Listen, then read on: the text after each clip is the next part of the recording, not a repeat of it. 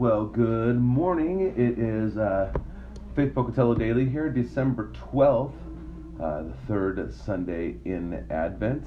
And so we start looking at this idea of joy, this third week of Advent. And so, Matthew chapter 2, verse 10.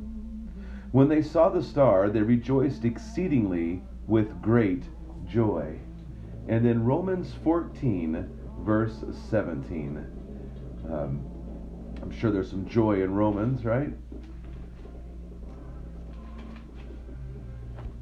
Romans 14, verse 17.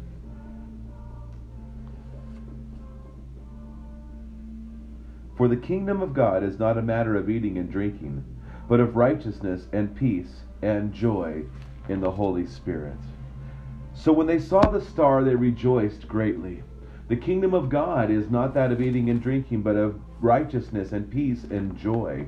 Listen, part of what we're looking for is always the fact that we have greater joy in Jesus than we can find anywhere else. And I believe wholeheartedly that the Lord wants you to have a joy that cannot be contained because of Jesus Christ. We celebrate this season because Jesus has done it all. So, enjoy Jesus this day. I hope to see you at church today. Um, it's a great thing to start thinking about. How can we uh, be more, uh, I, I don't want say committed, but more regular in attending and being with the body of Christ. And so may your joy be full this day. May God richly bless your day. Enjoy Jesus.